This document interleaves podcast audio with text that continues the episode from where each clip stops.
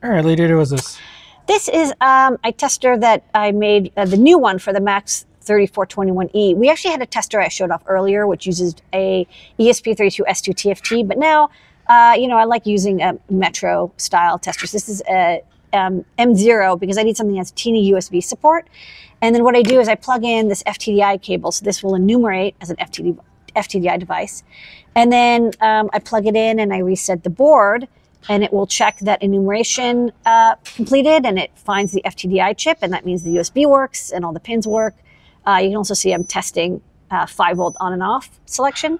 Uh, but this is good. So this is just an easier tester than the uh, display based one. So it's a little bit more automated. So this is uh, ready to be updated and I can recycle that old tester for something else.